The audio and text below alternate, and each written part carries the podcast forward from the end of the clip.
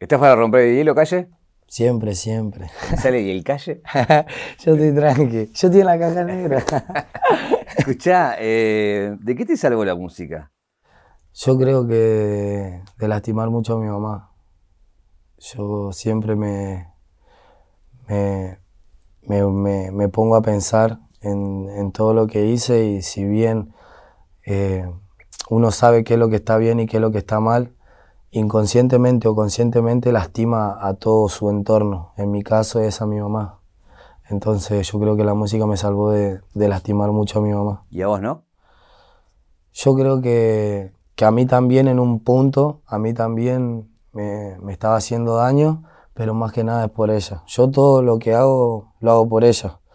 Por ella, obviamente que por mi hijo, por mi familia, pero más que nada es por ella. Yo si voy a un show o voy a hacer un video o algo y ella no está contenta, es como que yo tampoco estoy contento. Y pasa lo mismo del otro lado. Un viaje, un viaje, una vida, un recorrido, una reconstrucción. Caja negra, caja negra. Todo queda registrado en la memoria. Ahí el, tema es que, digo, por tu historia, eh, el, el, rol que tiene tu mamá es esto de, bueno, vos de quedarse sola cuando tenías 15 y bueno, ir los dos ahí como a la par, digamos, ¿no? Y mi mamá, desde que yo tengo uso de razón, eh, siempre hizo de mamá y papá. O sea, mi familia no es que es la mejor familia, es una familia sencilla y mi mamá eh, fue de esa mamá que prefería caminar 80 cuadras y que yo pueda ir a la escuela y tomar una coca. Por ejemplo, cuando era más chico, que tengo un paquete de galletitas, de, de saber también, de ver, por ejemplo, mi mamá iba a organizaciones y, íbamos a buscar bolsa de mercadería y yo iba y se notaba que, que los chicos quizás no tenían y yo siendo chico me daba cuenta cómo nosotros, teniendo un poquitito más que nosotros lo íbamos a buscar, veamos, veíamos como el otro no tenía y, y de saber entender ya desde chico que, que, ya éramos grandes, desde chico. Mi mamá me enseñó un montón de cosas. ¿Tu hija es de Paraguay? Sí, mi mamá paraguaya. ¿Hablas bien guaraní? Sí, hablo en guaraní. Hablo, entiendo, pero no soy mucho de hablar. Me gusta más entender. Entender, yo, yo soy más de las personas que prefieren escuchar. Eh, ¿Al principio viven en San Telmo cuando vos sos chiquito? Sí, sí, nosotros vivimos en San Telmo, eh, 15 años casi. Después mi mamá sigue viviendo en San Telmo, eh, pero tenemos una casa que es en Derqui, que es a donde yo vivo, y, y toda mi infancia sí fue en San Telmo. Eh, hay como que, que vi que de, de, de, pendejo era como en la escuela era, eras bueno. Sí, sí. Sí, sí, sí. Me, me, la, lo que es todo de estudiar y aprender a mí me encanta. Soy muy como muy disperso. Me gusta aprender, pero quizá... Claro, ¿viste? Así, exactamente. Pero sí me gusta, la escuela era bueno. ¿Pero ganaste unas Olimpiadas de Matemática? Eh, fui a competir, sí, fui a competir. Cuando era más chico fui varias veces a competir a Olimpiadas de Matemática. ¿Te fue bien? Sí, sí, sí, sí. ¿Y en el medio estaba el fútbol? Sí, sí, cuando era chico jugaba mucho a la pelota. Mi papá me, me llevaba de chico a jugar a la pelota. Yo era ese pibe que que no importa si hay lluvia, si truene, si hace frío, yo justo enfrente de donde vivo, yo vivo enfrente del Parque Lesama en San Telmo, enfrente de la calecita, y ahora remodelaron todo, bueno, yo salí hace poquito, pero ahora remodelaron todo. Antes ahí había un potrero, y yo iba ahí a la noche y ponía la pelota y a patear al arco, y le daba mucha dedicación al fútbol. ¿Y ya te jugar en Boca? Sí, jugaba en Boca, estaba en reserva. ¿Hasta dónde llegaste? Hasta la cuarta estaba ahí para, ya para, para jugar, pero pasaron cosas. ¿Jugaste con alguno que llegó después? Eh, no, que yo me acuerde no, pero había muchos pibes muy buenos, muy buenos. Hoy por hoy siguen jugando, juegan. ¿Y qué, qué, pasaron cosas? ¿Y qué pasó? Y yo creo que la ausencia de mi papá fue lo que generó como un, como un clic de rebeldía, por así decirlo, todo lo que, lo que era un no se transformó en un sí y, y yo creo que más que nada pasó eso. O sea, estar enojado, qué sé yo, así preguntarte por qué, por qué si estaba todo bien, cómo me va a pasar esto a mí que se muera mi papá. Mi papá era mi mejor amigo, hablábamos un montón nosotros. Y creo yo que, que eso fue lo que pasó. Después ya no me gustó más. Aparte fue como muy traumática, ¿no? Vos estabas. Y sí, falleció adelante mío.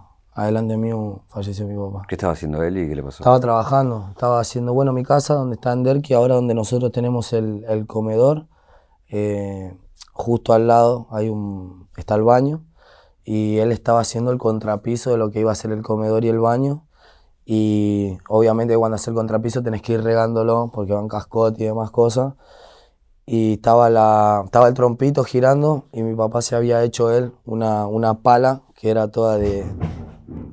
También. Eh, una pala que era toda de, de, acero, ¿viste? De hierro.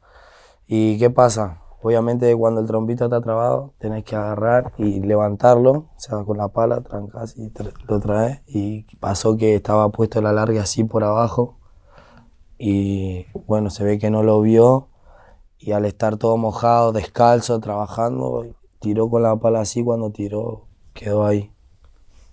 Quedó ahí, sí, al frente mío, de mi hermana, de mi mamá, justo, da la casualidad que justo en ese momento estaba toda mi familia. Fue como, fueron dos segundos, mi, eh, mi, familia que vive al lado de mi casa, está mi tía, eh, se asoma, sale, sale mi hermanita, viene mi mamá y fue ahí, al frente de todo falleció. Sí. ¿Qué pasó por tu, tu cabeza y yo pensé que era, momentos? Pensé que fue como un, un susto, un susto. Uno cuando, cuando va, qué sé yo, en la autopista, por así decirlo, y se te pincha una, una rueda y es un susto. No pensás que se puede llegar a salir la rueda y que puede llegar a tener un accidente. En ese momento yo pensé que lo íbamos a llevar a mi papá al hospital y iba a volver, pero no, no llegué a decirle nada, no llegué a decirle nada, nada así. Fueron, fue menos de un segundo. ¿Te quedaste con ganas de decir algo? Sí, que lo, que lo amo un montón, que justo yo creo que, o sea, no, no, no quiero decir que por eso, pero yo fumo tabaco, ¿viste? Y y yo creo que una de las razones es porque justo él había dejado de fumar. Cuando mi, nació mi hermana más chica, eh, él dejó de fumar y justo ese día eh, mi mamá me manda a comprar pan. Yo venía de rendir, había rendido bien y llego y me dice, mi mamá me manda a comprar, yo agarro la bicicleta y me dice, compramos un Marlboro Box de 20, compramos un Marlboro Box. Deja de fumar, le digo, si vos no fumas más, le digo. Y cuando vuelvo, pasa eso. Y yo creo que una de las razones por las cuales fumo debe ser por eso, inconscientemente, yo me pongo a pensar, creo yo. Pero fue, fue loco y triste, más que nada, para mi hermana que era chiquita. ¿Se había llegado el rap a tu vida, a la música? Sí, sí, sí, sí, sí, Yo, ya, yo ya escuchaba, ya escribía, ya habíamos intentado hacer un estudio. Eh, sí, sí, ya estaba incorporada la música en mí. Eh, en mí y en, como en mi vida como para donde iba era música, para donde iba era música. Estaba, me acuerdo, me acuerdo como si fuera hoy. ¿Qué fue lo primero que te flashó de lo que escuchabas? Lo primero que, que me, que me, que me cambió el, como un clic fue haber escuchado que hacían rap, como rap gangsta, gangster, en inglés. Y escucharlo que lo hacían acá, que cuando yo escuché fue el FA. Fuerte Apache. Fuerte Apache, sí. Eh, de paso, un saludo para los pibes que, que hicieron el camino para todos nosotros que hoy estamos en el movimiento de barrio. Eh, escuchar que lo hacían en, en, nuestro idioma, así como entenderlo, fue re loco. Dije, ah, entonces hay gente que también le gusta lo mismo que a mí. ¿Y cuándo empezaste a hacer vos algo? creo que el mismo día. ¿Posta? creo que el mismo día. Iba al, al ciber, ponía el Ares y ponía pista de rap. y ahí descargaba lo que había y, y escribía, eh, empecé a improvisar y a, y, a, y a, buscarme, a ver qué, qué, podía hacer. ¿Y el callejero fino cuándo aparece? Callejero fino aparece cuando, cuando hago mi, mi cuenta de Facebook. Hago mi cuenta de Facebook y no, ya me habían cerrado una cuenta y me hago la segunda y me pongo, hasta ahora lo tengo, me pongo callejero fino ojitos chinos. Hasta ahora está. Lo puse por poner. ¿De dónde lo sacaste? no sé, se me ocurrió, estaba en el ciber, creo que me quedaba ahí un, tiempo para, para ya salir. Y, bueno, tenía que hacer los últimos cambios en el Facebook, siempre se cambiaban los nombres, las portadas y demás cosas. Y voy para cambiar el, digo, bueno, le cambio la alternativa. Y puse ahí, callejero fino, ojitos chinos. Quedó ahí y, y desde ese momento sentí como que yo era callejero fino. Porque Ahí. el significado, ¿no? Es callejero, pero fino. Claro, yo, callejero fino tiene un significado, no es que se me ocurrió y listo. Eh, con, mi mamá es una mujer muy luchadora y toda mi familia. Y siempre el que trabaja en la calle o el que es vendedor ambulante o el que está en contacto con mucha gente, eh, hay un dicho en la calle que la plata está en la calle. Y, y mi mamá siempre se la rebuscó mucho y siempre estábamos en la calle, siempre en la calle, yendo a comprar, yendo a llevar esto para acá, para allá, ella yendo a trabajar, yo acompañándola. Y yo veía a los demás chicos y quizá algunos como que no estaban prolijos, le- no le gustaba estar prolijo y mi mamá siempre me tenía prolijito, prolijito, bien peinadito, bien arregladito. Y por eso callejero fino. Eh, ahora te hago la pregunta pensando en, en la madre esa que te tiene prolijito. Cuando le caíste tipo tatuaje. Uh, yo me acuerdo. me acuerdo cuando me hice el primer tatuaje. Que estaba, estaba aquel. Eh, estábamos, en, estábamos en mi casa y cae, cae un pibe con una tumbera, ¿viste? Sí. Con, con una máquina de tatuar la, la cruda. Y llega a mi casa y se iban a tatuar, ¿viste? Y estaban como que no, que sí, dame que me tatúo yo solo. Y me pongo en un papel callejero y me lo pego acá, ¿viste? Pum, le pongo desodorante Kevin al, al papel, lo escribí con una lapicera, me lo pego acá y agarro la máquina yo solo y empiezo. Prim, prim, prim, me tatué. Me tatué. Y bueno, por allá ya tenía el tatuaje. ¿Qué Ya había tenía? pasado, no sé cómo de, cuándo fue, como a los 16, ¿no? Por ahí, como a los 16 más o menos. Y por allá pasaron como dos o tres días y el tatuaje quedó ahí. Y yo me meto a bañar y me, me- me olvidé, ¿viste? Como que no era, no, no daba mostrárselo, ¿viste? Me olvidé y salí así, ¿viste? Con la bata. ¿Qué tenés en la panza? Me dice. ¿A dónde? Le. Miraba para el otro lado. Y me dice, ahí, ahí, ahí. Y dice, yo no te puedo creer, yo no te puedo creer, me rompo el alma para que seas un pibe bien y mira lo que te hace. No, mi mamá una genia, mi mamá una genia. Después con todo lo que vino después, te- ¿cuánto tenés hoy tatuajes? ¿Te Y acuerdas de no. espanto? Sí, tengo mucho, tengo bastante. ¿Perdiste la cuenta? Sí, ya no sé cuántos tengo, pero tengo un par. Eh, ¿Fuiste a Jalabaluza? Sí, fui, sí, fui, fui, fui con un compañero de escuela. Ahí fue cuando me anotan por primera vez en una planilla. Estaba con mi compañero de escuela y nosotros ya habíamos intentado hacer un estudio, todo. Estábamos como muy metidos, éramos como, no sé, éramos dos contra la escuela. Nosotros éramos los únicos dos que escuchábamos el movimiento de barrio, de rap de acá. Y eh, él empezó a encontrar unos pibes que hacían beats y empezó a rescatar y bueno, los llevábamos a la escuela y ahí improvisábamos, que esto que el otro. Y una vuelta me dice, creo que era un fin de semana, me dice, vamos para, para, para una competencia de freestyle. ¿Y qué es freestyle? Claro, yo no tenía ni idea. Me dice, eh, van, improvisan, dice. Ah, bueno, listo, vamos, le digo, yo te acompaño. Yo voy a ir a competir. Salimos, desde que salimos de San Telmo hasta allá, todo el viaje del chabón iba rapeando, improvisando con la gente, buena, pum, pam, pam.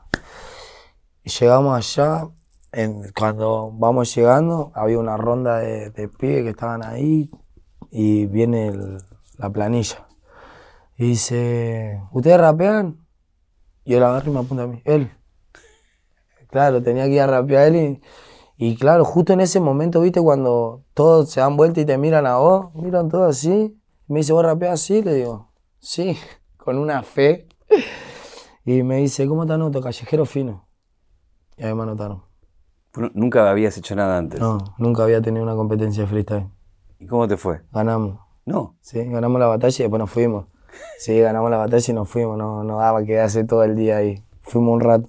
Ahora, eh, con el correr de los años, ese lugar que era donde empezaban en zona sur la- en las batallas y bueno, después vino el quinto y demás, es como haber sido parte de una, de una historia, estar ahí donde muy Y pocos a mí, a mí me pone contento, me pone contento. Justo el otro día, por ejemplo, me habló eh, de toque, me, me envió un mensaje y me puso contento ver y saber que, que nada, que los pies están ahí, están ahí. Y a mí me, me representa un montón todo lo que es el freestyle, el underground.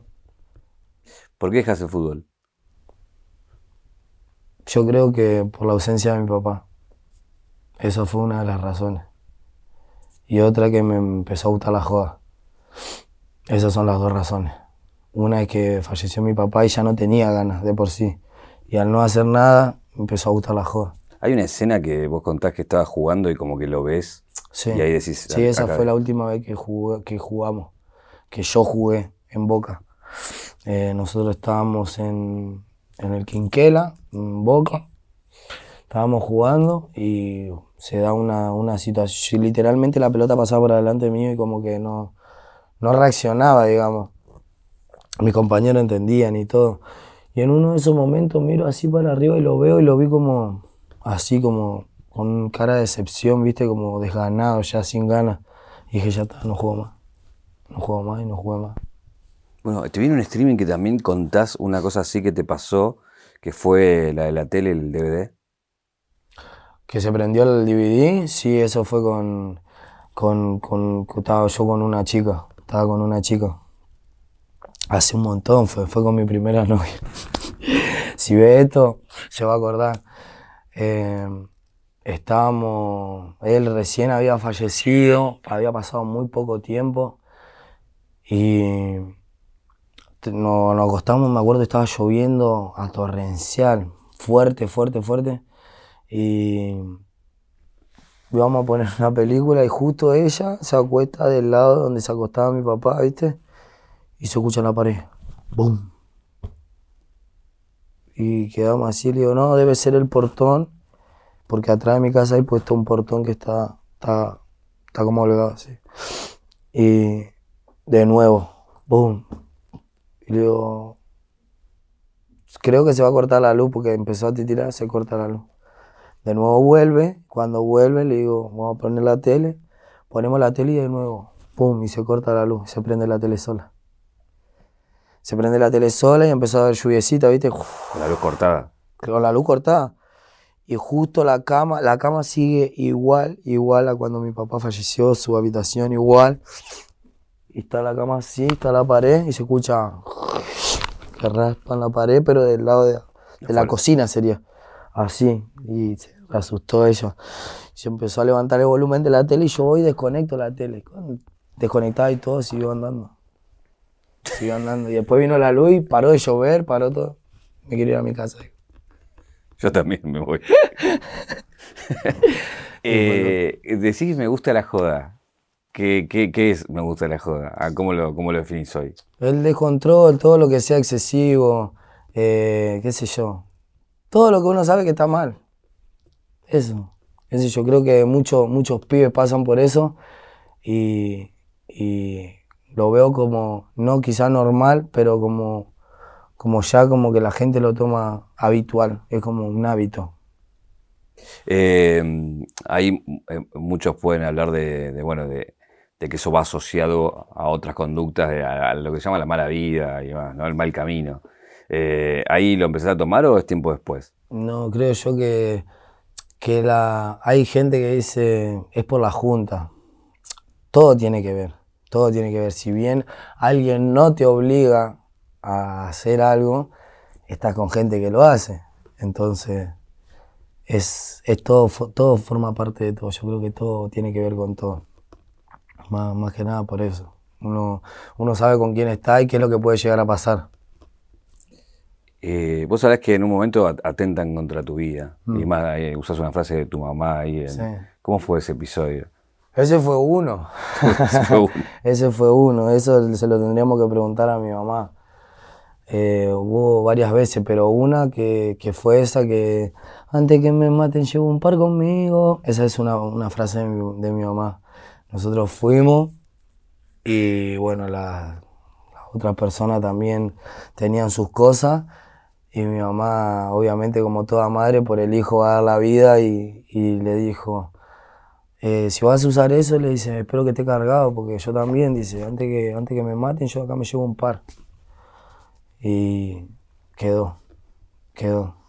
Eh, caes preso Hay una escena que vos contás que es el momento que te vas y te trasladan al pabellón y, alguien te dice, no vayas al 3. Sí. ¿Cómo es toda esa escena? El del, celular, la, eh, la, ventana abierta, el agua. Es un, es un momento que me gusta, me encantaría, qué sé yo, no acordarme más, pero, pero sí, me lo acuerdo como si hubiera sido ayer. Eh, lo digo por el nivel de detalle que te lo acordás. Sí, sí, me lo acuerdo porque es algo de esas cosas que te pasan y decís, esto no, no quiero que me pase nunca más. Eh, sí, estaba, estaba en la comisaría, me van a trasladar y era re temprano. Y salimos ya para que, me, para que nos lleven. Y le digo, jefe, le digo al, al chabón que me pone la esposa así. Había una ventana, estaba lloviendo fuertísimo. Y había una ventanita que, que es la que da aire a, a donde van los reos. Y le digo, jefe, no para que cierre la ventana, le digo, porque me iba a mojar todo, le digo, aparte tengo las cosas acá. Ah, sí, me dice, sí. Va a hacer como que cierre y hace así, track y la abre. Peor, todo el viaje mojándome. Y, y cuando llegamos, bueno, estuve, estuve en la leonera y salen unos pibes que estaban en el pabellón de al lado donde estaba pegada la leonera. Ahí en un momento que decís todo lo que vas pensando de lo que va a pasar. Ah, sí, no, olvídate, que vas a dormir, están las tortugas ninja ahí esperándote. Que, yo, ¿por qué estoy acá? Si yo podría estar con mi mamá, podría estar con mi hermana, llevándola a la escuela, se me cruzaban millones de cosas por la cabeza. Se me cruzaban millones de cosas y igual desde el momento que, que caí ya, ya sabía que iba a ir preso. Ya sabía. Y nada, se me cruzaban millones de cosas por la cabeza. Y cuando llegamos, era más o menos lo que yo me había imaginado. Era así. Eh, si bien yo conozco un montón de gente que había salido a estar presa, que estuvo presa, eh, hay gente que te cuenta y no es lo mismo que te cuenten a, verlo o a vivirlo si tenés un familiar o te toca, por, te toca estar. Y uno de los viene el, el fiche y me dice, prepararme uno que vas para el 3. Y yo miro así era el pabellón justo que estaba adelante de donde estaba yo, estaba la leonera y así cruzando estaba, estaba el pabellón de tránsito. Y un pabellón de tránsito están todos los, los pibes que, que les gusta, que les gusta. Y me dice, no, no le suba al tren, no le suba al tren que ese de tránsito, te van a re robar, te van a robar, amigo, te van a, te van a lastimar, te vas a hacer lastimar al pedo. Le dije, no, no voy, no voy, no voy, no voy, no voy. Bueno, te vas a quedar a dormir acá. Me dice, listo, me quedo acá. Y los pibes me hicieron llegar comida, todo. Estuvimos ahí un rato y después me subieron al pabellón 10, era la población. Subí ahí con los pibes, me recibieron de la mejor manera, nada más a los pibes. Decir que alguien te. Hubo alguien que te dijo, no vayas ahí. Sí, sí, sí, sí. Yo creo que los pibes, eso. Eh, los verdaderos pibitos buenos. Eh, hay un montón de pibes que son primarios y, y hay un montón de pibes que son reincidentes y quizá por estar eh, dolido con, con, el trato que le hayan dado en otros lugares u otras cosas, van tomando como ese, ese rencor y de querer lastimar a un primario y no, no enseñarle las cosas, ¿entendés? Como la cárcel tiene una manera de manejarse particular y, y todos forman parte de ese sistema. Entonces, de hacer que, que, un, que un pibe que recién, recién está entrando que no tuvo, que no tiene una carátula que, que, es mala dentro de todo para el sistema carcelario de, de los pibes que están ahí, del, del, de la forma en que se lleva a la cárcel, al no tener una carátula mala, no, no veo por qué el, el, querer hacer que lastimen a un pibe así de cheto. Eh, eh, nunca contaste por qué caíste y es algo que, que mucha gente no, no, lo sabe, especule y demás. Eh, ¿Seguís con eso de no contarlo y dejarlo ahí? Y yo creo que lo podemos contar en la próxima, porque es algo que me gustaría hablar más que nada con mi mamá, que todavía no lo hablé, yo hace poco salí en libertad y literalmente realmente de corazones que no me acuerdo, no me acuerdo, son como flashes que se me vienen a la cabeza y de querer acordarme y, de no saber si pasó esto, pasó lo otro, dicen muchas cosas. Eh, la gente que estuvo, que estuvo la, la noche esa, la madrugada del 9 de febrero del 2016, dicen muchas cosas, pero yo realmente es que no me acuerdo. Quizá tendría que juntarme con las personas que estuvieron ese día y hacer como un rompecabezas y saber bien qué fue lo que pasó. ¿Te arrepentís de todo eso? Obvio, obvio. Yo tengo una canción que dice, no, no me quejo de nada y no me arrepiento. Antes no me arrepentía de nada, hoy yo creo que, que como te decía al, comienzo de la entrevista, lastimé un montón a mi mamá y creo que estoy arrepentido de haberla hecho llorar y no, no reír. Eh, seguramente que vos sos alguien muy activo en las redes y hay gente que comenta, ¿viste? que hay gente que dice, qué bien la reinserción y sos un ejemplo de alguien que hizo las cosas mal y se recaminó y hoy vive gracias a la música y otros que Viste que dicen que no. No, está mal, está mal.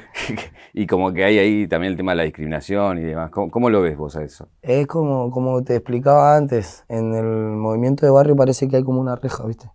Como una... Yo lo hablaba el otro día con uno de los pibes y le digo, amigo, ¿sabés que en la música, entre los pibes movimiento de barrio y los demás que, o sea, también son de barrio, pero, pero se entiende qué es lo que quiero decir. Es como que hay dos esquinas. Nosotros podemos pasar para allá, pero ellos para acá no. No, no veo que, pasen. Y a la gente le pasa un, le pasa un poco lo mismo. Eh, es como que el que roba va a volver a robar, el que se droga se va a volver a drogar. Y lo que no entienden es que para estar en la cárcel no hace falta ser un ladrón ni asesinar a alguien. Hay millones de maneras que puedes estar preso. Quizá eh, estás bien económicamente, tenés un buen auto, justo saliste, se te cruzó una criatura, la chocaste y mataste a alguien, entonces vas preso. Hay muchas cuestiones en las cuales uno puede ir preso. Yo creo que más que nada la gente no, no conoce y quizás nunca estuvo del otro lado, ¿entendés? Como de la sensación de empatía de decir, bueno, ¿qué a ver qué le, en qué lo puedo ayudar, más que en qué, en qué lo puedo molestar o criticar. Yo a la gente que, que, piensa que no, que está mal, la invito a que, a que me conozca, que realmente vea qué es lo que se hace. Entonces, que también se suelten eso malo que tienen, ¿viste? Porque quizá a mí en lo personal pueden hablar lo que quieran, que a mí no, no, me, no me molesta nada, pues yo tengo claro qué soy, quién soy, sé quiénes están conmigo. Entonces, a mí en lo personal no me molesta, pero hay un, montón de personas que quizás eh, son como más, más sensibles, por así decirlo, que quizás le decís algo, que le diga a una persona algo, ya está, le arruinaste el día y se queda pensando. Imagínate que se lo digan miles, millones de personas, la arruinás emocionalmente y demás cosas. Entonces, nada, qué sé yo, que, se fijen, que se fijen que, caer preso puede caer. Dios no quiera que nadie que esté viendo esto caiga preso y todos los que estén viendo que tengan un familiar que está, que está privado de su libertad, que pronto, pronto salga. Eh, que se resuelvan sus temas y a las demás personas que creen que no, que está mal, que a esa persona le digo que nada, que tengan un poco de empatía. Eh, estás seis meses adentro, después eh, lográs salir con la, con la famosa tobillera que mostraste más de una vez. y bueno, nada, lográs construir como una carrera con una prisión domiciliaria, lo cual debe ser un caso inédito, me parece, ¿no? sí. Sí, sí, sí. Creo que, bueno, mi, mi, jueza eh, me, comentaba que soy un caso único, único en la historia de la Argentina, no existe, no existe alguien que haya estado preso, que se le dé una pulsera en tan poco tiempo y que haga, así como lo decís vos, una carrera y que salga y encima salgo y hago un Luna Park. Es re loco es re loco. Yo re agradecido con la gente, no me lo imaginé nunca, como te decía antes de arrancar, nunca me imaginé que iba a estar acá, estas entrevistas yo las veo y me, me encanta, me emociona un montón y es re loco. Eh, sobre todo porque, digo, haces un par de canciones que le empiezan a ir bien y empezás a contactarte, no sé, que a Phil lo conoces tipo jugando, ¿no? Sí, sí. ¿A qué jugabas? Al Free Fire. ¿Y ahí lo conoces? Sí. ¿Que alguien que vos Conocí un montón de un montón de gente, montones de personas. Eh, de que jugando, por ejemplo, yo, yo llegué a jugar profesionalmente. Ah. Realmente al Free Fire llegué a jugar profesionalmente, tener un contrato y que me paguen por jugar. Y sí, estando encerrado tenía que hacer la plata como, como sea. Y en ese momento fue con el stream, se dio para hacer un contrato y bueno, dije, bueno, le pongo pila a esto y vi que podía, podía más y ya me compré un celular mejor y compré mejor internet y, empecé a jugar y llegué a jugar profesional. Dejé de jugar obviamente porque, bueno, surgió lo de para atrás, empecé como a girar realmente la bicicleta y, la rueda de la bicicleta empezó a girar y como, bueno, entonces dejamos el stream de la... si bien ya eh, te había ido bien con, no sé, la canción que le cantaste a tu vieja o, el legado y demás, con, con Patrás es como el antes y el después, ¿no? Sí, sí, sí, sí. Yo creo que Patrás es la única canción que yo no le tenía fe. Yo lo dije varias veces y es, es una de las canciones que yo no le tenía fe. Eh, decía, no sé, tenía tres canciones para sacar. Y a todo lo que le mostraba, no, es esta, es todo para atrás. Yo decía, no, amigo, ahora vamos a sacar esta canción. Ya así de por sí, ya, o sea, tenía un público, digo, esta canción no la va a escuchar nadie. ¿Y por qué ahora, por qué pensás que pegó? No, no sé, no sé, habría que preguntarle a la gente. Yo creo que fue el día exacto, en el momento exacto. Así, literalmente, yo creo que esa fue así. Eh, lo loco que también digo, cuando empezás a tener éxito, haces lo que son las juntadas callejeras. Cuenta un poquito qué, qué es eso. La Juntada Callejera es un, un, evento que era chico en su momento, que fue cuando yo recién había salido de estar preso, eh, que estaba con pulsera en, la, en, la, casa de mi tía primero estuve, después pasé a mi casa. Y, y nada, eh, había tenido, tenido en las redes como eso de, de, que me empezó a conocer un montón de gente porque había caído preso. Y un montón de gente me quería conocer y empezó a escuchar la música que yo hacía desde antes y me quería conocer y empezaron a, vinieron a mi casa. Un día agarré dije, toda la gente que quiera venir a mi casa a conocerme, que venga. Le dije, vamos a ponerle junta callejera. Y ahí vinieron un montón de personas a conocerme, me saqué foto con todo y dije, esto hay que hacerlo. Pero hay que hacerlo con música, con escenario, hay que hacerlo, llevarlo como a un next level. Y, y lo, lo empezamos a hacer así, hicimos dos en la casa de mi tía y después ya el tercero lo hicimos ya en mi casa, pusimos unas ruedas con una puerta y arriba una alfombra, poníamos una, teníamos una reja que es así, pero la dábamos vuelta y hacía como una valla, poníamos un, como una cortina que yo tenía y ahí armábamos el escenario y ahí arrancaba la Junta Callejera. La Junta Callejera, la, la, desde la primera hasta la última que se hizo, ahora se llama Del Barrio para el Barrio, es un movimiento que, que, que creé y, o sea, creé con todo el movimiento de barrio, no es que es solamente mío, todos los pibes lo, lo hacen y lo llevan a cabo siempre. Em, se juntan alimentos no perecederos, ropa, juguetes, mochila, eh, cubiertos, vas, lo que sea, todos, todo suma. Eso pues lo reparten y después también tenés un comedor. No, no, nosotros no tenemos un comedor, pero ayudamos a, varios comedores, merenderos, a, a, la gente de la iglesia también si si necesito una mano, a todo el que necesite una mano, quizá nosotros estamos en mi casa y viene alguien, se me prende fuego a la casa, y bueno, vemos cómo lo podemos ayudar. Yo sí, se controló ahora cuánta gente va. ¿Eh? ¿Cuánta gente va hoy? ¿Por día a mi casa? No, no, por día no lo sé, pero en las juntadas. No, a la juntada va mucha gente. Ahora, por ejemplo, estamos por preparar del barrio para el barrio parte 3, ahí en, en Derqui, y lo quiero llevar como algo que sea importante. Yo quiero invitar a todos los artistas que se consideren que son de un movimiento de barrio o que forman parte del movimiento de barrio, de la calle y demás. Eh, lo voy a tirar en las redes. Invitar así, el que quiera venir, que venga. Va a haber escenario. O sea, lo estamos armando prolijo. Eh, en el medio streameás, o sea, también a la par, y eso también te ayuda, porque digo, streameaba antes de que de la pandemia y todo eso, digo, de, sí, no, de, hacer en Facebook, después pasar a Instagram. Sí, sí, no, transmito hace un montón de tiempo. Cuando salí de estar preso me encontré con Facebook que se podía transmitir en vivo. Yo digo, esta es la nueva tele.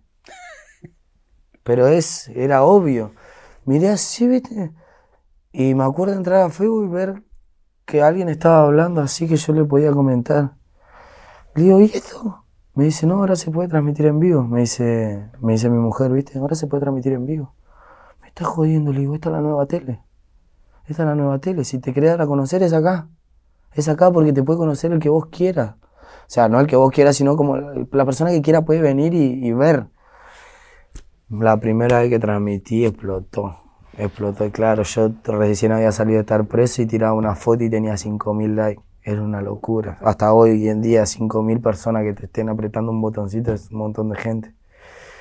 Y me acuerdo que se había unido un montón de personas y le dije, ya está, esta es la nueva tele. Empecé en el Facebook, después, bueno, las estadísticas fueron bajando y después uno, uno de los chicos que hasta ahora, Luca, Luca, te mando un abrazo, a Luca del Bajo, eh, me dice, eh, Nata, me dice, eh, ¿por qué no te pasas a, Instagram? Que en Instagram hay menos delay. Yo ya tenía Instagram. Yo tenía Instagram desde el tiempo que a Instagram se subían fotos de comida. Para que te una yo subía fotos mías. Visionario. Eh, y me paso a Instagram y cuando veo me dice para actualizar, actualizo y se podía transmitir en vivo. Claro, en Facebook me, me hacían un comentario de cómo está, yo lo contestaba y recién después no sé cuánto tiempo me podían volver a contestar. Entonces en Instagram tenía menos, ya nos pasamos a Instagram y empecé a transmitir. Y empecé a calcular entre, bueno, transmitía a esta hora, había poca gente, transmitía a esta hora y empecé a transmitir todos los días, me anotaba anotaba lunes a la mañana tanta gente, lunes a la tarde tanta gente. Empecé y saqué como, saqué como un, como un algoritmo y lo encajé todos los días a las 11 de la noche. Para la gente que quiera transmitir en Instagram, se lo digo yo, quieren hacer buenas estadísticas en Instagram, 11 de la noche en Instagram, rompe la red. Bueno, ahora si se ponen a transmitir toda Argentina a las 11 de la noche lo veo mal, pero... Em, pero a las 11 de la noche es un buen tráfico para la gente que quiere ver. Pasa que lo que vos también entendés es lo de la vida real, ¿no? Obvio, obvio que la gente... Eh, bañándote en el baño. Obvio, obvio. Yo transmito en vivo, me estoy bañando. Yo soy. La gente quizá piensa que, que los cantantes no van al baño, que no tienen fiebre, que no tosen, que no se enojan. No, somos normales, común y corriente, como, como cualquier persona. Y yo tengo quizá ese, ese roce con la gente de de, de, estar como bien cerca, cerca constantemente, tanto sea en mi casa, bueno, ahora ya no estoy más en mi casa, o sea, estoy libre, pero de estar en contacto constantemente, entonces quizá tengo un tiempo y me estoy bañando, listo, es para usarlo con la gente. Eso es lo que te iba a decir, que vos sos muy de contestar a lo que te están diciendo. De hecho, me acuerdo que te agarro en Instagram, en un, en un, en un streaming, perdón, que no sé si alguien te dice a vos o a alguien Gil y vos empezás a, a contar el significado de Gil, que nada, quería invitarte a que, a que cuentes para vos qué es ser un Gil. Para mí ser un Gil, y para mí ser un Gil es como, como esa persona que cree que sabe todo y no sabe nada, o tiene malas actitudes, o se comporta mal con alguien que no se tendría que comportar mal. Para mí ser un Gil es por ejemplo, agarrarte con alguien que sabe que, que no te va a atacar, ¿entendés? Como que, sería la música, de la, por ejemplo, una tiradera, tirarle a alguien que sabe que no te va a contestar. O ir a buscar para golpear a alguien que no sabe que te, no, te va, no te va a responder. Y ser un gil más que ir a buscar a alguien que sabe que no te va, que no te va a hacer nada es ser... ¿Por qué no vas a buscar a los que realmente tendrías que ir a buscar? Ahí sos un gil. Ahí sos un gil. Te la tenés que agarrar con el que te la tenés que agarrar realmente. Eh, ser un gil es, qué sé yo, contestarle a mamá, eso es ser un gil, eh, tener malos pensamientos, ocupar tu ser un gil es ocupar tu cabeza en algo que no te gusta, ¿entendés? Quizás, eh, por ejemplo, decir, a mí no me gusta la caja negra, ¿por qué la mirás si no te gusta? ¿Entendés? Eso es ser un gil, que estar ahí como comentando todo lo que está mal, para mí eso es ser un gil, pegarle a las mujeres, eso es ser un gil para mí. Bueno, de hecho también había un momento que hablan de la homosexualidad y nada, vos también te parabas y decías, no, bueno, no me di, o sea, empezás a aclarar. Claro, para mí, o sea, eh, las personas que, que son bisexuales, homosexuales, heterosexuales, cada uno es libre de ser lo que quiera hacer siempre y cuando no moleste a las demás personas. Por ejemplo, a mí me ha pasado ir con mi mujer en el tren hace bastante tiempo y ver una pareja de un hombre y una mujer a los besos, pero exaltado en el tren, ¿viste? Y agarré y decirle, eh, amigo, te puede comportar, hay un montón de gente que está acá. O sea, si quieren demostrar su amor, lo pueden hacer, pero en su casa, donde no haya chicos, donde no haya gente grande, donde no haya gente que recién viene de trabajar y tiene que estar viéndote a vos. Quizá alguien no tiene novia y se siente re mal porque te está viendo ahí, ¿viste? Entonces, eh, quizá es eso más que nada. Yo creo que cada uno es libre de ser lo que quiere ser y listo. Eh, tuviste que filmar todos los videos en tu casa porque no podía decirte. Eso, eso hizo ya una estética también, ¿no? Que sea todo ahí con gente. Sí, ahora bueno, ahora lo estamos filmando en todos lados, aprovechando que estoy libre, filmo en todos lados. Pero eh, hay como, como algo que yo estoy preparando donde la escena va a ser realmente enfrente de mi casa, pero bien hecho. Hasta, hasta te trajeron un camión para grabar enfrente de tu casa. Sí, sí, en la, la, canción de Al Ritmo con DJ Ale, que después le mando un abrazo. Eh, DJ Ale fue uno de los primeros DJ como que se me acercó así para hacer algo y al toque. Y le dije, amigo, le digo, para meter un camión, un camión acá enfrente de mi casa, yo me subo arriba del camión, la rompemos, le digo, nadie se va a dar cuenta que es enfrente de mi casa. Y es más, hay mucha gente que no se da cuenta que, que está fuera de mi casa y hay mucha gente que no se dio cuenta que está mi mamá afuera hablando con mi tía afuera de mi casa, justo en la toma que yo estoy arriba del camión, que está así hablando, me está señalando mi mamá. Mirá este, está grabando. Claro, eh. eh, después hay un montón de, frases tuyas que van quedando, la de los rafagazos, la de sí, sí, me pone contento. Pone contento cuando me cruzan por ahí y me dicen, ¡eh, calle! ¡Hagan caso! Eh, pero, ¿viste eso? Como, como es algo que nace por ahí, nada, vos escribiendo y de repente como va, nada, lo ves en, no sé, cosas que se escriben, en videos, en paredes. Es loco. Eh, yo el otro día eh, vi un vi un paredón que decía, y ahora te me la divina. eso es re loco, eso es re loco. Ver paredones que dicen que peleen, sino que corran, cosas así, me pone, pone contento. Es decir, yo lo hice porque me salió y que alguien se siente identificado, re loco. ¿Llegaste a ver lo que pasa en Rosario con eso también? Ayer me contó mi mamá.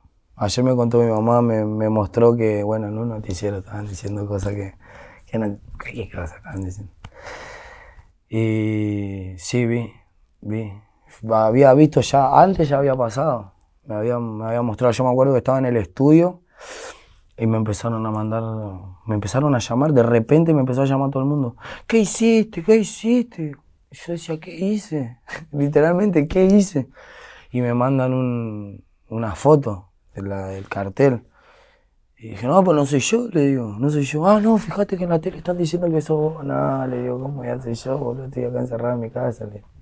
Para que no sabe, hechos de violencia Rosario, asesinatos que dejan frases de tu canción. Claro, claro, para la gente que no sabe, eh, hay, hay ¿Qué, ¿qué, te pasa cuando, cuando ves eso? Porque vos no tenés nada que ver, digo, no, yo no tengo nada que ver, yo solamente hago música, pero, pero bueno, es como, yo veo más que nada como, están dejando un mensaje.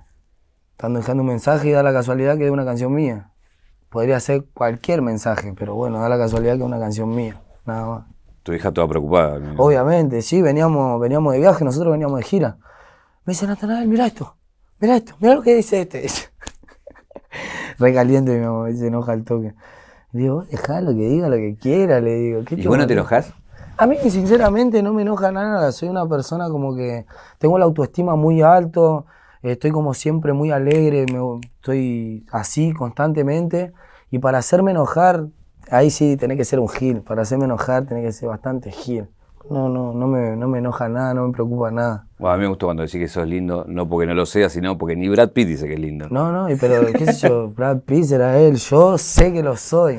O sea, realmente, yo literalmente, yo me miro al espejo todos los días y agradezco a Dios por un día más de vida y por hacerme más lindo. Yo creo que las personas se van poniendo interesantes con el tiempo y yo ya estoy re interesante. Sí, yo me miro y. Lo puedo decir en un, concepto más global, no con la belleza. Nada, de la cara ya de por sí no tengo competencia. no tengo competencia, pero. hay gente que no entiende el sentido del humor, de decir.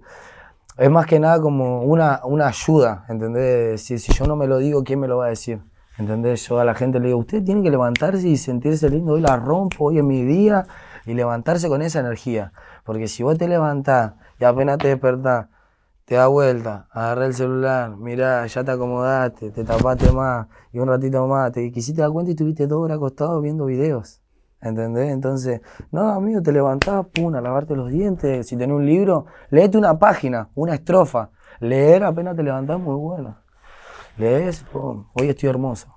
Siempre está con la música, es histórico, ¿no? Pasa con los Gansa en, Estados Unidos o pasa acá, ha pasado con otros géneros como la, cumbia. Eh, el tema de esto, las letras, ¿viste? Siempre dicen las letras, el mensaje. Y bueno, siempre está la historia de lo que vivimos, es parte de nuestra historia, es parte de lo que somos. Eh, me imagino que te habrán hablado también de eso y dicho, bueno, de, tus letras en cuanto al mensaje, ¿no? Generalmente a mí nadie me dice nada.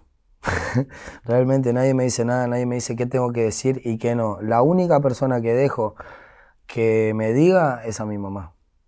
Es a nadie más. Yo termino de hacer una canción bajo directamente con el, pues bajo digo porque yo tengo el estudio arriba de mi casa, bajo, escucha, esto dice, mamá lo escucha y dice, me parece que acá te estás excediendo, esta palabra no va, no puedes decir esto, esto es muy fuerte, entonces le buscamos la manera de cambiarlo. Yo más que nada, no porque le guste a mi mamá y todo a mi mamá, sino por el hecho de decir, si a una persona que tiene la mentalidad de mi mamá le puede llegar a gustar lo que hago, le puede gustar a cualquier persona. ¿Qué, le decís a los pibes que te siguen? Digo, que por ahí pasaron o, pasan por momentos complicados como vos pasaste, y hoy con otra cabeza y otro lugar. Y bueno, yo ayer, por ejemplo, en una transmisión de Instagram le decía a las personas que son adictas que no tengan vergüenza ni miedo de pedir ayuda. Eh, estar de ese lado quizás es bastante fuerte y de saber el momento de que ya no te, no te está gustando lo que estás viviendo y te das cuenta de que estás cerrado, eh, no tienes que tener vergüenza, ni miedo, ni sentirte menos, ni nada de, ir a alguien o al más cercano que tengas. Si no tenés a nadie, ir al, lugar donde, donde sea y decir necesito ayuda. Literalmente, a la persona que se te ocurra, un kiosco, una panadería, necesito ayuda. Y, que, que hay alguien que está del otro lado dispuesto a ayudarte, a darte una mano. Es cuestión de voluntad también de todos los días levantarte y decir, hoy no, hoy no, hoy no, y cuanto más querés, querés salir, más se te va a presentar y decir no, hoy no, y ser fuerte y decir que no, y, y darte cuenta que estás puesto en esta vida para triunfar y para, para disfrutar de lo que realmente sabes hacer.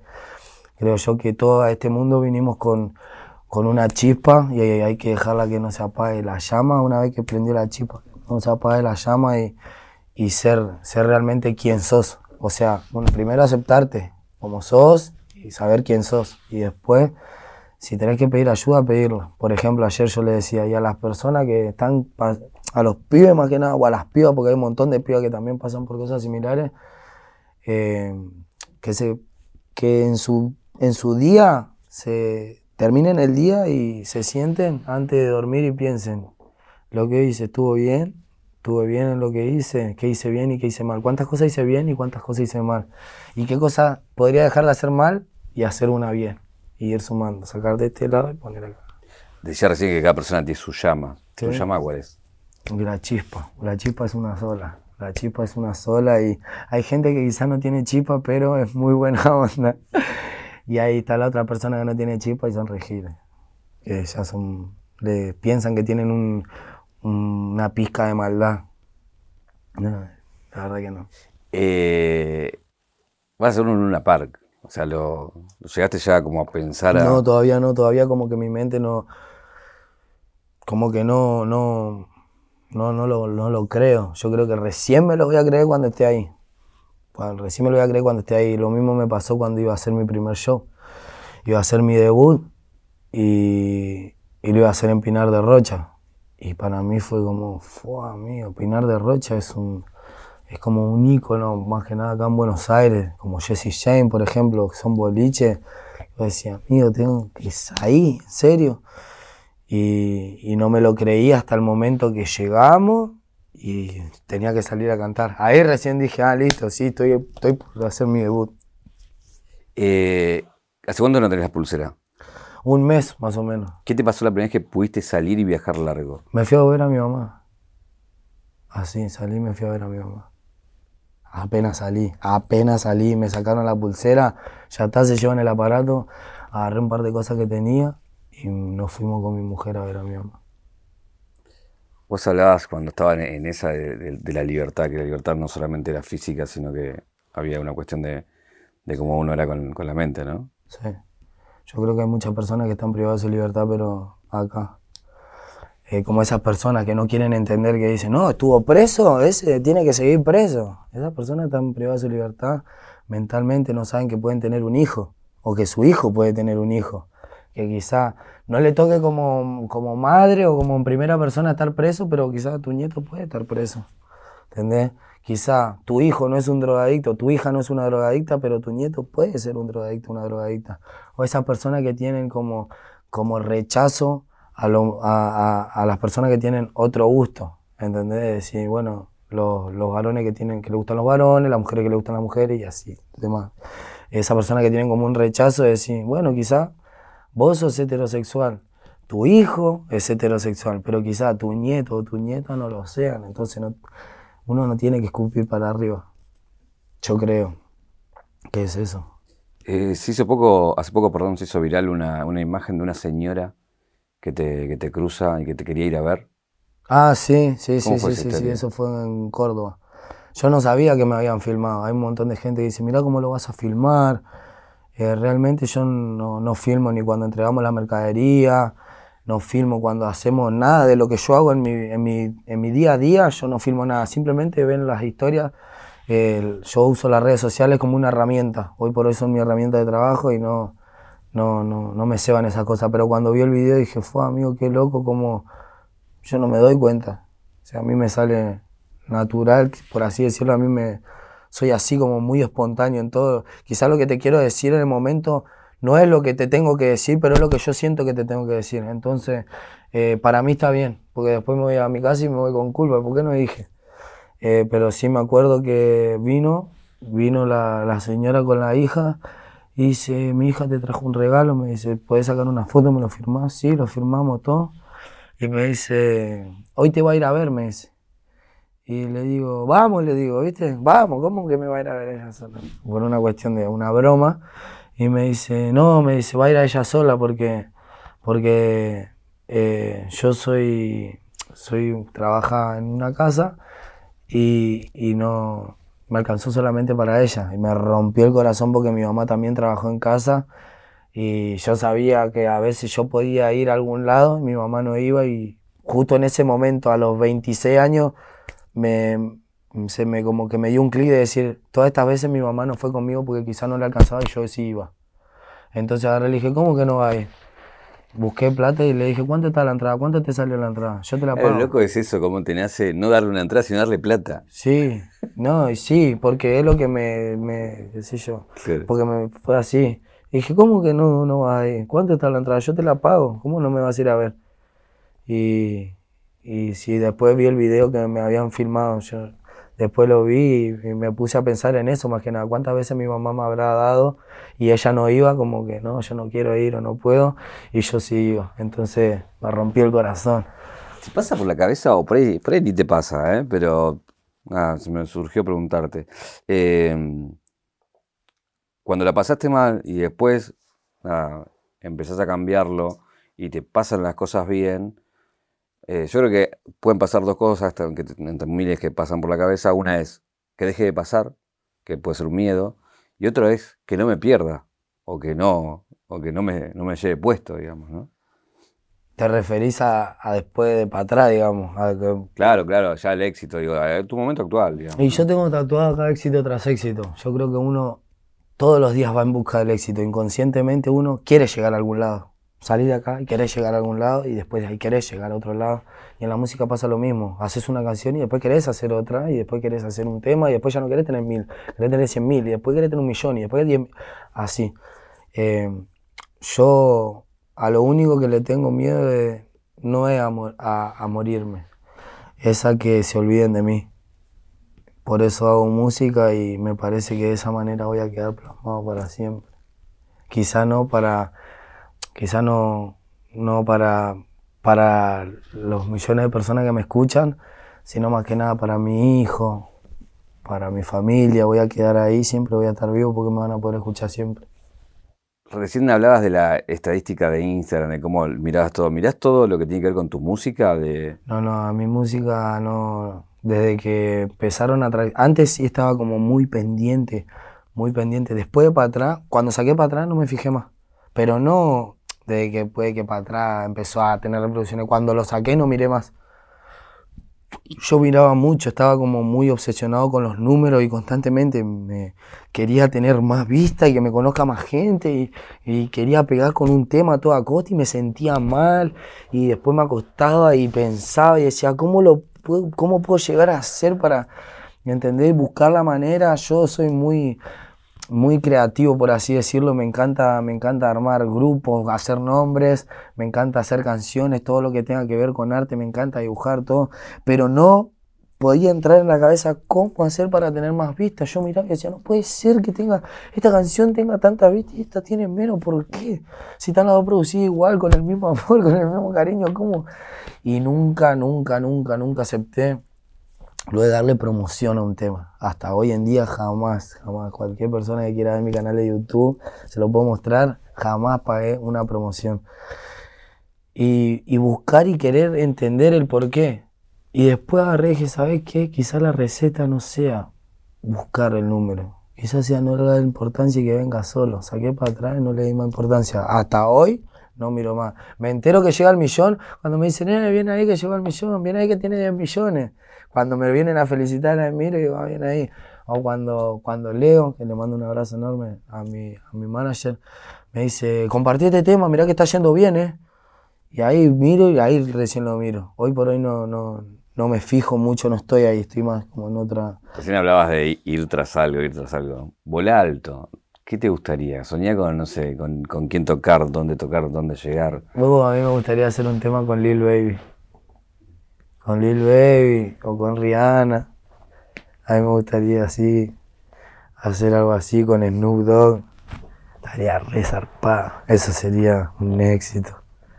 Un éxito. Bueno, te cruz- ya te empezaste a cruzar con varios. Eh, uno de los que te cruzaste fue con el Nova. ¿Cómo, cómo te pegó el, el tema de, de su muerte, digamos? Y yo a- a- al, al Auti lo conocí en las redes sociales. Yo había visto un video de él que, que se había hecho que se había hecho viral donde él decía algo que es la piola. O sea, si me vas a poner en lista de mejores amigos, no pongas boludeces, pon algo piola. Y yo vi dije, no, este guacho se pasó, se pasó. Y ahí lo empecé a seguir y después él, él quería arrancar a streamear y yo ya tenía el contrato. Había mandado todos los artistas, habíamos mandado toda la gente para que lo vayan a ver a él. Ya todos los artistas como que estaba todo piola, veíamos como el reflejo de lo que somos nosotros, pero, pero lo hace un pibe que, que, que está haciendo contenido. Entonces era como, él está diciendo lo que nosotros no podemos decir.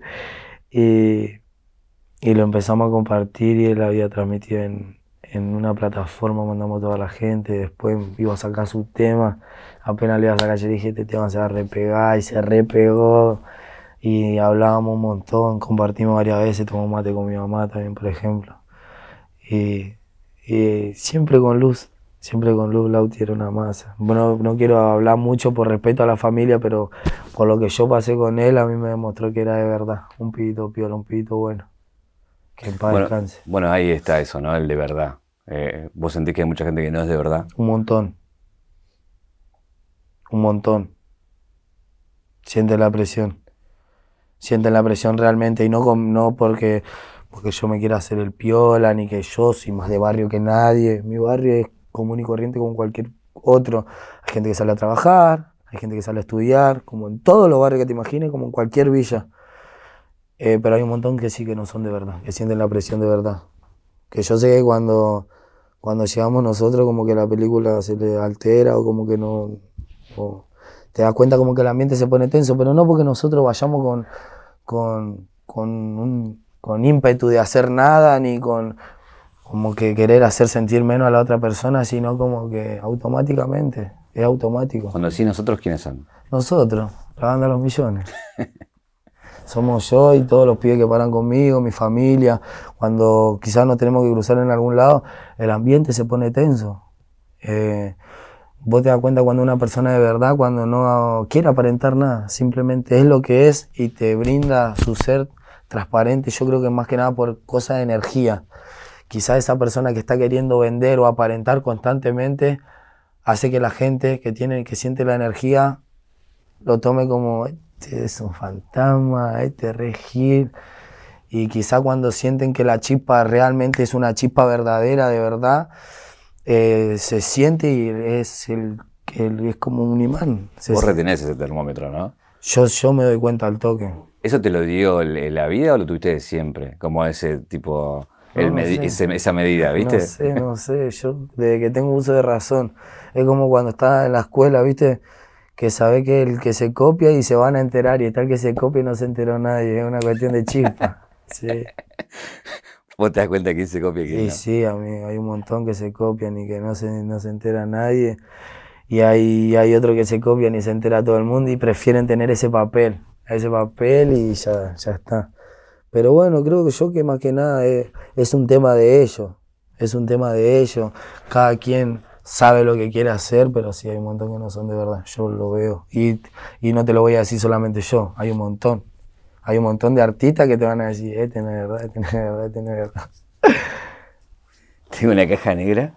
eh, de acá te voy a dar el regalo, que es Oh, este, el 0800 Roach. Mirá, alguna vez iba a tener uno. No tenías todavía. Alguna vez iba a tener uno. Me regalaron uno, pero lo perdí. Uh. Pero yo quería uno así que me lo. sea como un. Mirá. Para, para, para Jessica. Mirá, Jessica. Mirá. Te di un Bulgari y me traje uno de Don Roach. Cheto. Ella como ve todo tu, tu explosión. Y ella es la verdadera. Ella es la bancar, verdadera. ¿eh? Todo el- Eh, Jessica es la verdadera. Rocha, pero Rocha de verdad. De verdad, de verdad, de verdad. Compañera, compañera, momento único. Desde que yo no hacía música, ella me conoció desde la calle. Eh, yo tengo una canción que le estoy haciendo a mi hijo, que la estoy haciendo ya hace varios, hace varios años. eh, donde en una parte dice, preguntarle a mamá que te, pre- eh, a mamá que te cuente que soy que no te va a mentir. Porque Jessica tiene tatuado acá. Conocen al calle 723, Joan Nata. Y en mi canción llego, preguntarle a mamá que te cuente quién soy, que no te va a mentir. Ella sabe quién soy. Ya con que ella sepa quién soy, que no, es de- que no formaba parte de mi familia y me aceptó como era, yo con eso ya estoy. Con que ella sepa que yo soy de verdad, ya las demás personas no me interesan. Yo con, con que ella, ella te, ella sabe quién soy, entonces yo ya estoy bien. No Además le pueden opinar lo que quieran. Te amo un montón. Te mando un beso enorme. Acá tengo esto, que es este número. Oh. ¿Qué es este número? Y ese número lo tengo acá, lo tengo en las medias, lo tengo tatuado acá, lo tengo, lo tengo, mira, lleno de barro. Lo tengo en el pecho, en la espalda. Yo creo que es una vida o el comienzo de algo hermoso. Es como una creación perfecta. Yo creo que esa combinación de esos números debe llevar al éxito.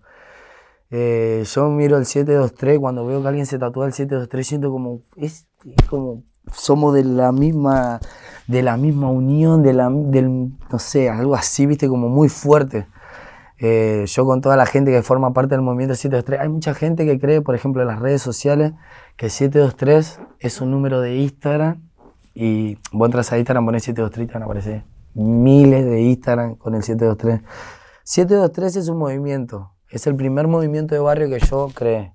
Se llama 723. Se llama por Uruguay 723. Por Uruguay de tu casa 723, que es la dirección de mi casa, que si ustedes ponen en Google Maps, no sé quién lo hizo, pero el que lo hizo, un genio. No hay mejor cosa que decir, ponele Google Maps, callejero fino. Ya no tenés que poner Uruguay 723, ponés callejero fino y llegas a mi casa, es re loco. Eh, cuando yo quiero hacer el primer movimiento de barrio, con el primer grupo que yo tenía, eh, las cosas ya no iban bien y, decido decir, bueno, hasta acá llegamos, entiendo que hicimos como una etapa, de ahora en más yo voy a hacer el movimiento 723, familia callejera 723, el que quiera seguir conmigo, bienvenido sea, pero vamos a ponerle onda al movimiento y el que no, bueno, se puede ir, está todo bien. Y se levantaron y se fueron. realmente, realmente quedó uno, quedó uno de todos los pibes que, que es Guti, que le mando un beso enorme, un abrazo gigante a mi amigo. Eh, quedó uno que mi mamá no lo quiere ni ver, No. ¿viste? Viste que vos tenés un amigo que tu Claro. mamá no lo quiere ni ver, que dice, no, no. Bueno, este es Guti. Pero pues se la mandaba. Ay, bueno, pero somos amigos, somos amigos. Uno no elige cómo son los amigos, solamente son amigos y listo. Eh, y yo creo que los amigos se basan mucho con actitud. ¿Entendés? Si vos tenés buena actitud conmigo, lo que vos hagas, bueno, pero si tenés buena actitud conmigo, vas a seguir siendo mi amigo y yo te, te quiero y te amo como seas. Pero para vos, ¿qué es un amigo? Para mí mis amigos son los, los pibes siempre. Los que están conmigo siempre. Siempre, siempre, siempre. Y desde siempre. No es que están conmigo desde, de bueno, sacaste un tema y ahora estás lleno de amigos. ¿no? Y que sabe que yo no tengo muchos amigos. Yo no tengo muchos amigos. Son los que están ahí y me faltan un par que quedaron por allá, y más que eso, no, mis amigos, todos los conoce mi mamá, y no tengo muchos amigos. Conocidos tengo un montón, conocidos tengo un montón. Y en la música vas haciendo conocidos, colegas y amigos también. Eh, pero amigos tengo lo, de siempre. Y bueno, en este caso, mi amigo es Guti, que fue el único que se quedó. Y me dice, vamos, mano, vos mandale, mandale, mandale que vos la vas a romper, mandale, mandale. Y, y ahí se, se, creó el 723 y, y empezamos a hacer el movimiento. Ahí con ellos es que hacen la recolección de alimentos. Exactamente. Juntadas. Exactamente. Todos forman parte de eso. ¿Por qué tenés dos relojes? Porque me lo regalaron y no daba ponerme uno solo. no daba ponerme uno solo y me puse los dos. Eh, más que nada es que eh, cuando yo era más chico, mi papá una vuelta se había probado dos, dos relojes. Habían ido a comprar relojes y se había probado dos y dijo, ¿cómo usa Maradona? Eh, un tiempo anduvo con dos relojes y, y me hace acordar mucho a mi papá también, usar dos relojes. Uno tiene una alarma a una hora y el otro la alarma en otra hora. Sí. ¿Cómo es? Este tiene a las 5 de la tarde, que para saber que ya es la tarde. Y este tiene a las 7 y 23, cuando suena empezamos todo, ¡eh, 7 y 3! Pero me, interesa para saber que es tarde. ¿Cómo no? No, sabés que estamos a, la tarde. sabés que estamos a la tarde, claro. O sea, yo, bueno, hoy por hoy eh, vivo a un ritmo que quizá otra persona no podría vivir. Eh, ¿Sos muy jodón? No, yo sí, sí, sí. Mal, mal. ¿A qué nivel? A nivel extremo, a nivel que te puede llegar a enojar y no querer ser más mi amigo. ¿Qué llegaste a hacer así como no, muchas cosas. Aquel lo dejé rapado. ¿Lo rapaste durmiendo? No, ah. así, así, que esté así, prim. No. En vivo. Eh, no sé, sí, hice un montón de cosas, montones, lo que te imaginé, montones. ¿Te acordás de alguna en especial? ¿Que cuente siempre? Hice bastante. No, que cuente siempre no se pueden contar. No se pueden puede contar. No, hago, soy como muy de hacer las cosas en el momento. Eh, qué sé yo, a un, una vuelta estábamos en, en, la secundaria con uno de los pibes en la banda, que lo veo todavía, al, al Martín, al negro lo veo. Y fuimos a rendir todos a diciembre, todos a diciembre. y da la casualidad que nosotros estábamos en la escuela técnica y uno de los pibes se había llevado carpintería. ¿Cómo te podés llevar carpintería? Vos no te puedes aprobar todas las materias, electricidad, por ejemplo, que tenés que sumar volt y demás cosas, y te vas a llevar carpintería, que tenés todo un año, tenés tres meses para, para, para hacer el banquito o, la percha. No te podés llevar nunca carpintería. Y bueno, va este muchacho a rendir, salimos todos y yo iba al Instituto 13 de Julio, que está ahí nomás del Burger King. Íbamos todos para el Burger King y vemos que uno de nuestros compañeros que se había llevado a carpintería no había probado, se la llevó a marzo, porque una de las patas estaba así, ¿viste? Y yo le decía, no puede ser tan giro, no puede ser tan giro, no a estar tres meses y no hacerlo, y encima te lleva la materia y te dan para durante todo el año seguir haciendo el banquito y llegás a diciembre y no lo haces. Se la va a llevar a marzo y agarré el banquito y le dije, amigo, tu banquito es re feo. Flum lo tiré al coso de, de Puerto Madero. ¿Al agua? Sí, al agua. al agua. Después el otro día lo dejamos al DJ, estábamos en Salte Jujuy y subimos al micro, vamos a motorhome, subimos al micro, miro y estábamos todos, estaba estábamos todos. Y dice, ¿estamos todos? Sí, sí, sí, le digo. Lo habíamos dejado al DJ y nos fuimos. Después frenamos y le digo, amigo, parece que mal el DJ. Lo volvimos a buscar a Kevin, Kevin, le decimos de buena onda. ¿Cómo estaba Kevin? no, Kevin estaba resultado llamando a todo el mundo. ¿Dónde está? Claro, salió y no estaba mal el micro, lo dejamos en el baño. eh, si vamos a la caja negra de tu vida, ¿cuál es el momento, la escena que te convierte en callejero fino? Y yo creo que cuando le pregunté a mi mamá, mami, voy a decir que en algún momento la música me va a dejar plata, ella me dice, ¿tenés duda? Y ahí yo creo que fue como potenciarme al mil por mil y decir, más vale que me haga plata. Ahí fue en ese momento, justo antes de yo sacar para atrás. Justo. Yo creo que en ese momento fue que. Ahí fue como que se entró en la mente. ¿Quién habló hoy acá? ¿El calle o Nata? No, siempre te hablan Nata. Nomás que me dicen calle, todo el mundo me dice calle. Nata no me dice en el barrio. En, el, en mi barrio, lo que me conocen desde chico, mis vecinos, eh, los pibes del barrio, todos me dicen Nata. Todos, todos, todos los pibes que paran conmigo, todos me dicen Nata. Pero después las demás personas me dicen calle, porque ya me conocen como callejero fino y, y igual a mí me gusta que me digan calle. Pero Nata no me dice nadie. Nadie, nadie. Eh, la última pregunta es, ¿qué te preguntarías?